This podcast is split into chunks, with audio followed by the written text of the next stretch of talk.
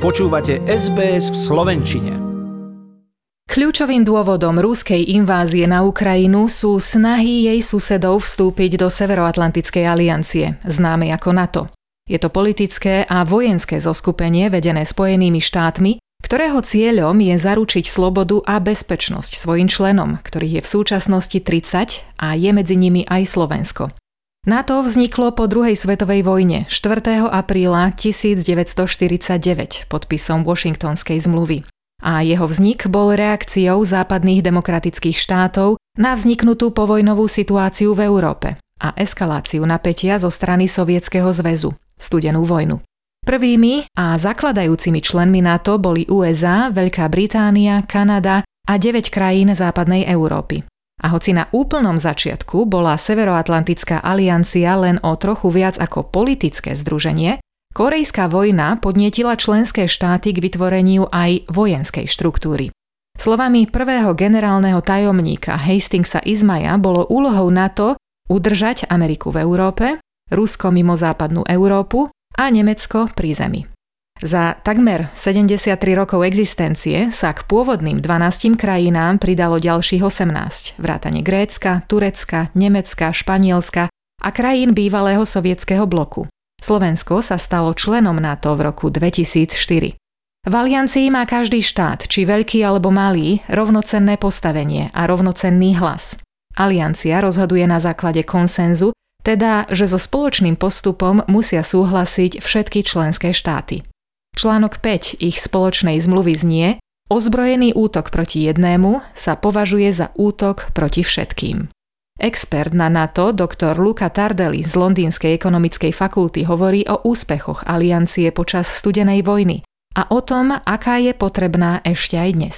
And these allowed member, uh, European members at the time, Western European states at the time, to be assured of the American, especially, commitment to the defense of Europe.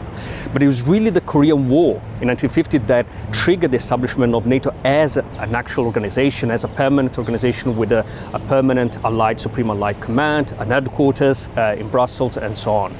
It performed its function pretty well, I would say, in, during the Cold War. And of course, at the end of the Cold War, with the collapse of the Soviet Union, the idea was what's the purpose of NATO now?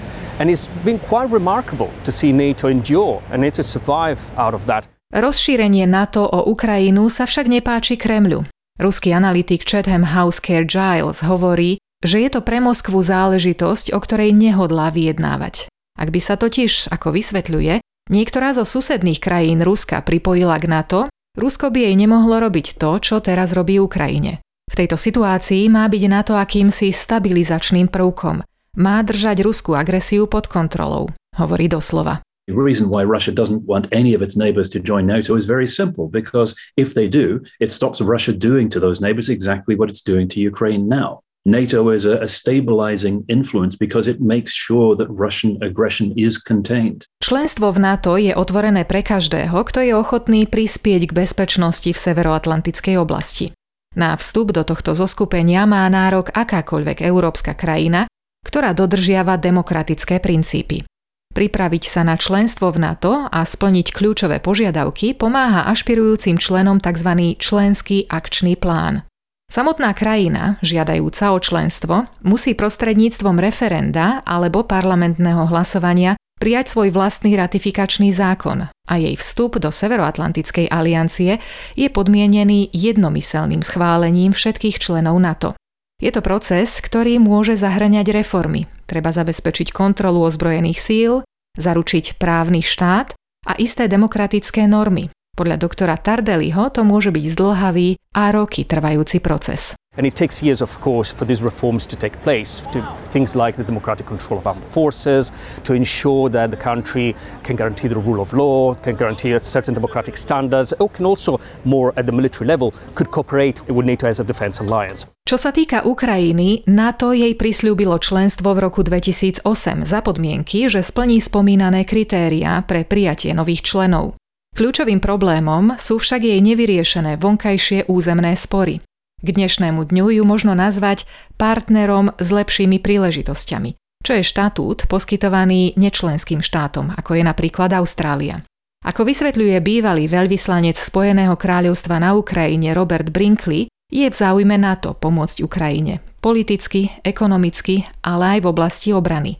Ukrajina je slobodná a suverénna, demokratická krajina, ktorá sa stala terčom nevyprovokovaného, vopred premysleného útoku, ktorý je v skutočnosti, ako dodáva, útokom na všetky demokracie. They're receiving a lot of political and economic support as well as defensive military support.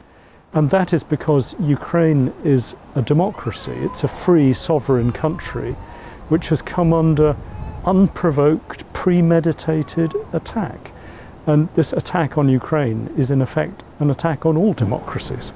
Severoatlantická aliancia pomáha Ukrajine v mnohom, čo jej však nemôže poskytnúť, a to chce Ukrajina najviac, je uzatvorenie vzdušného priestoru nad jej územím. Ak by k nemu došlo, viedlo by to k priamému konfliktu celej aliancie vrátane Slovenska s Ruskom.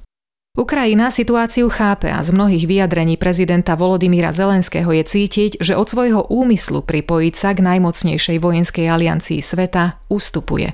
Na druhej strane Gruzínsko, ako aj Bosna a Hercegovina, formálne požiadali o členstvo. A pod vplyvom udalostí na Ukrajine vyvolaných ruskou agresiou zvažujú vstup do NATO aj Švédsko, Fínsko a Srbsko. A ako v reportáži uzatvára kolegyňa Katalína Flores, to je presne to, čo Rusko nechce vidieť. Chcete počuť viac relácií ako táto? Počúvajte cez Apple Podcast, Google Podcast, Spotify alebo kdekoľvek získajte svoj podcast.